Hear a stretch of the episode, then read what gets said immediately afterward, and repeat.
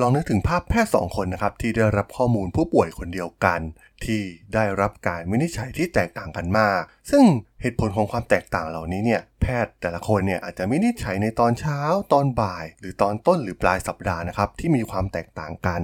และนั่นก็เป็นที่มาของหนังสือที่มีชื่อว่า Noise นะครับที่กล่าวถึงเสียงรบกวนนะครับที่ทำให้เหตุผลที่การตัดสินใจของมนุษย์ที่ควรจะเหมือนกันเนี่ยกลับแตกต่างกันออกไปอย่างที่ผมยกตัวอย่าง ในเคสของแพทย์ที่มาตรวจผลของผู้ป่วยรายเดียวกัน กับได้ผลที่แตกต่างกัน แล้วเรื่องราวของหนังสือเล่มนี้จะเป็นอย่างไรนะครับ ไปรับฟังกันได้เลยครับผม You are listening to Geek Forever podcast. Open your world with technology.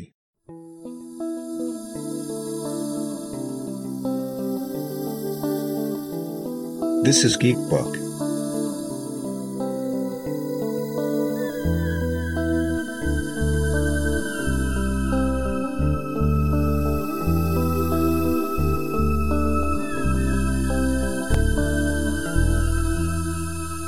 Reading is magic.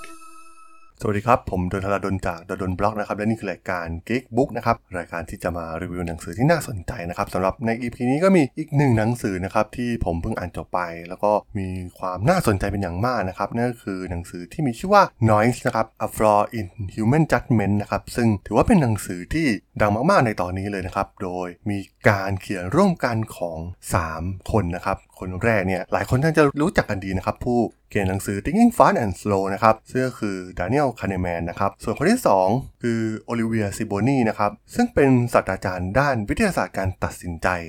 ส่วนคนที่ 3 คือศาสตราจารย์ Cass Sunstein นะครับที่เป็น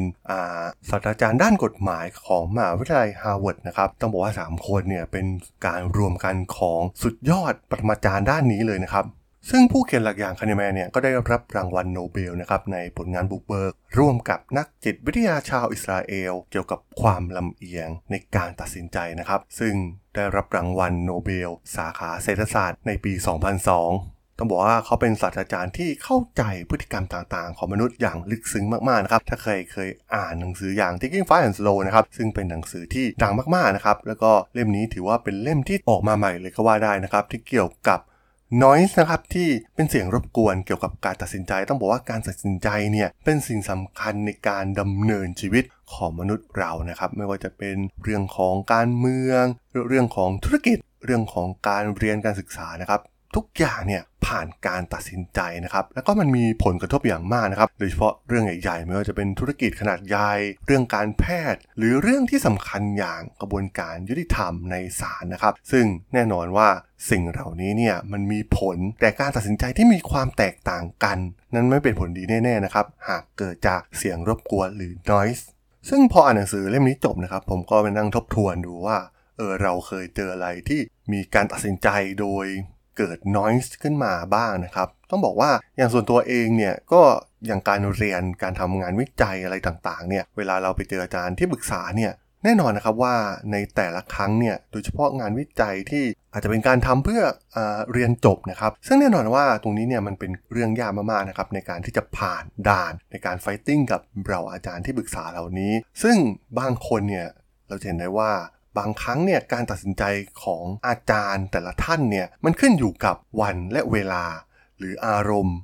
ในช่วงนั้นๆของอาจารย์นะครับ ซึ่งมันอาจจะบางครั้งเนี่ย present เหมือนกันทุกอย่าง แต่ว่า present คนละวันกันนะครับ ผลลัพธ์ที่ได้เนี่ยมันอาจจะแตกต่างกันอย่างสิ้นเชิงนะครับ ซึ่งก็ต้องบอกว่าเป็นเรื่องที่น่าสนใจมากๆนะครับ หรือในวงการแพทย์เองนะครับ การที่ต้องไปสอบกับอาจารย์ที่เป็นอาจารย์หมอนะครับ ก็มันก็มีบางวันที่มีโอกาสที่จะเกิด noise เหล่านี้ได้นั่นเองนะครับ ซึ่งก็ต้องบอกว่าบางครั้งเนี่ยมันไม่อยู่บนพื้นฐานของข้อมูลจริง นั่นเอง มันทำให้การตัดสินใจบางครั้งเนี่ย พลิกชีวิตของคนได้เลยนะครับ หรือในธุรกิจเนี่ยมันอาจจะพลิกธุรกิจได้เลย ในธุรกิจหลาย ๆ ธุรกิจเนี่ยก็เห็นนะครับมันมีการตัดสินใจเยอะมากนะครับในวงจรธุรกิจการขาย การทำ marketing การทำ R&D ต่างๆนะครับซึ่งเหล่าผู้บริหารก็จะเจอส่วนของ noise เหล่านี้นะครับที่ทำให้การตัดสินใจในบางครั้งเนี่ยไม่อยู่บนพื้นฐานของข้อมูลจริง ๆ นะครับ บางครั้งเราอาจจะ อย่างที่กล่าวไปนะครับเรา present เรื่องเดียวกัน 2 ครั้ง การตัดสินใจจากเหล่าผู้บริหารเนี่ยอาจจะไม่เหมือนกันทั้ง 2 ครั้งนะครับ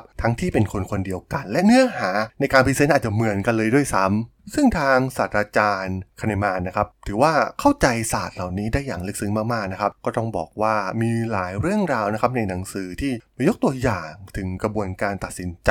ซึ่งเป็นเรื่องใหญ่ๆนะครับตัวอย่างเช่นระบบตุลาการนะครับที่มีการตัดสินคดี ซึ่ง 2 คนตุลาการ 2 ท่าน อาจจะตัดสินไม่เหมือนกันด้วยพื้นฐานข้อมูลที่เหมือนกันทุกอย่างนะครับซึ่งก็ถือว่าเป็นเรื่องใหญ่นะครับสำหรับชีวิตคนคนหนึ่งหรือ การกำหนดเบี้ยประกันนะครับ ซึ่งอาจจะมีการตัดสินใจเบี้ยที่สูงกว่าหรือต่ำกว่า ซึ่งแน่นอนนะครับว่าการคำนวณเบี้ยประกันเหล่านี้เนี่ยมันมีผลนะครับต่อรายได้ของธุรกิจเลยนะครับ ซึ่งมันไม่ดีทั้งคู่นะครับการสูงกว่าหรือต่ำกว่า หากมี noise เข้ามามีส่วนเกี่ยวข้องกับการตัดสินใจ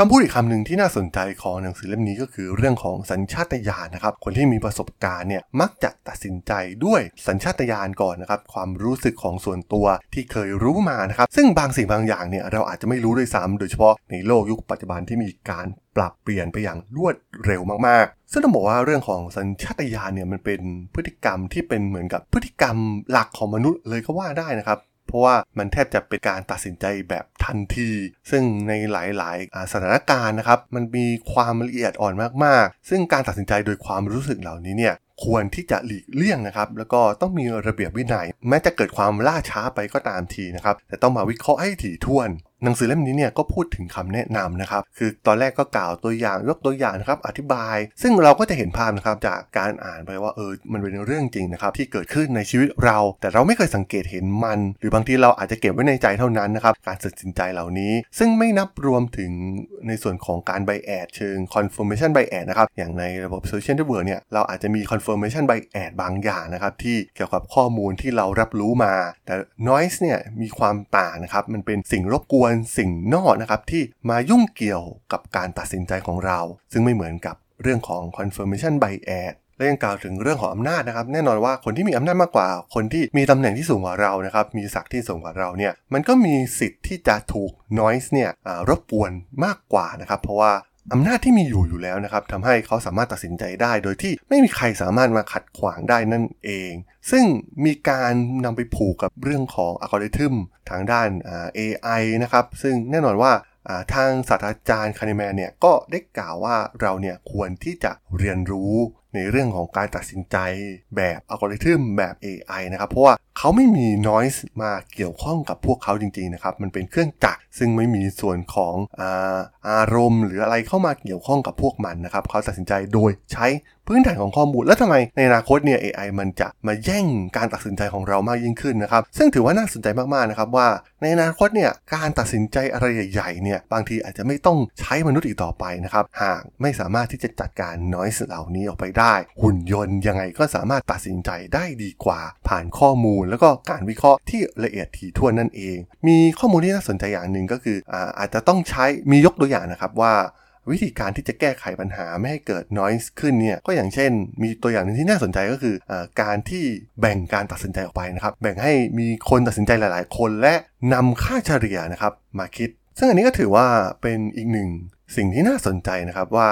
ในอนาคตเนี่ยการตัดสินใจเหล่านี้เนี่ยก็ คงจะมีการปรับเปลี่ยนไปนะครับ ซึ่งแน่นอนว่าใครได้อ่านหนังสือเล่มนี้เนี่ยจะเข้าใจลึกซึ้งมากยิ่งขึ้นนะครับ แล้วก็จะคิดทบทวนถึงสิ่งที่เกิดขึ้นในอดีตกับตัวเราเองนะครับ ยิ่งเป็นผู้บริหารหรือเป็นคนที่มีอำนาจสูงๆเนี่ยแนะนำว่ายิ่งควรอ่านเลยนะครับสำหรับหนังสือเล่มนี้ เพราะว่าอ่ามันจะได้เห็นถึงการตัดสินใจที่ผิดพลาดของเราในหลาย ๆ ครั้งนะครับ แน่นอนว่าเราอาจจะตัดสินใจผิดพลาดบ้างนะครับ แต่ว่ามันอาจจะไม่เป็นเรื่องใหญ่ แต่ถ้าเกิดมันเป็นเรื่องใหญ่เนี่ยมันส่งผลเสียอย่างมหาศาลนะครับ ซึ่งต้องบอกว่าในระยะยาวเนี่ยทางศาสตราจารย์เองเนี่ยก็มองเห็นโลกของเรานะครับ ที่อาจจะไม่ต้องการมนุษย์เพื่อตัดสินใจหลาย ๆ อย่างอีกต่อไป เมื่อสามารถจัดโครงสร้างปัญหาได้แล้วก็รวบรวมข้อมูลที่เพียงพอเกี่ยวกับปัญหาเหล่านั้นได้ แม้กระทั่งผู้พิพากษาที่เป็นมนุษย์เนี่ยมันก็อาจจะไม่จำเป็นอีกต่อไปนะครับ เมื่อถึงเวลานั้น เพราะว่าสุดท้ายเนี่ยเครื่องจักรมันก็ผิดพลาดน้อยกว่ามนุษย์อยู่แล้วนะครับ แล้วก็การตัดสินใจเหล่านี้เนี่ย เราสามารถที่จะเอาซอสออกไป ให้เครื่องจักรหรือหุ่นยนต์ทำการตัดสินใจในท้ายที่สุดได้ นั่นเองครับผม สำหรับเรื่องราวของหนังสือ Noise นะครับใน EP นี้เนี่ยผมก็ต้องขอจบไว้เพียงเท่านี้ก่อนนะครับ ใครสนใจก็สามารถไปซื้อกันได้นะครับ เดี๋ยวผมส่งลิงก์ไว้ที่ description ของ podcast EP นี้นะครับ ต้องบอกว่าเป็นหนังสือที่ดีมากๆนะครับ เล่มนี้แนะนำให้อ่านนะครับ โดยเฉพาะคนที่เป็นผู้บริหารหรือว่าคนที่มีอำนาจสูงๆนะครับ ยิ่งควรอ่านเป็นอย่างยิ่งเลยนะครับสำหรับหนังสือเล่มนี้ สำหรับท่านที่สนใจเรื่องราวรีวิวหนังสือนะครับที่น่าสนใจก็สามารถติดตามมาได้นะครับทางช่อง Geek Forever Podcast ตอนนี้ก็มีอยู่ในแพลตฟอร์มหลักทั้ง Podbean Apple Podcast Google Podcast Spotify YouTube แล้วก็จะมีการอัปโหลดลงแพลตฟอร์ม Blockdit ในทุกตอนอยู่แล้วด้วยนะครับ ถ้าอย่างไรก็ฝากกด Follow ฝากกด Subscribe กันด้วยนะครับ แล้วก็ยังมีช่องทางหนึงในส่วนของ Line แอดที่ t h a r a d o n t h a r a d h o l สามารถแอดเข้ามาพูดคุยกันได้นะครับ ผมก็จะส่งสาระดีๆพอดแคสต์ดีๆให้ท่านเป็นประจำอยู่แล้วด้วยนะครับถ้าอย่างไงก็ฝากติดตามทางช่องทางต่างๆกันด้วยนะครับสำหรับใน EP นี้เนี่ยผมต้องขอลากันไปก่อนนะครับ เจอกันใหม่ใน EP หน้านะครับผม สวัสดีครับ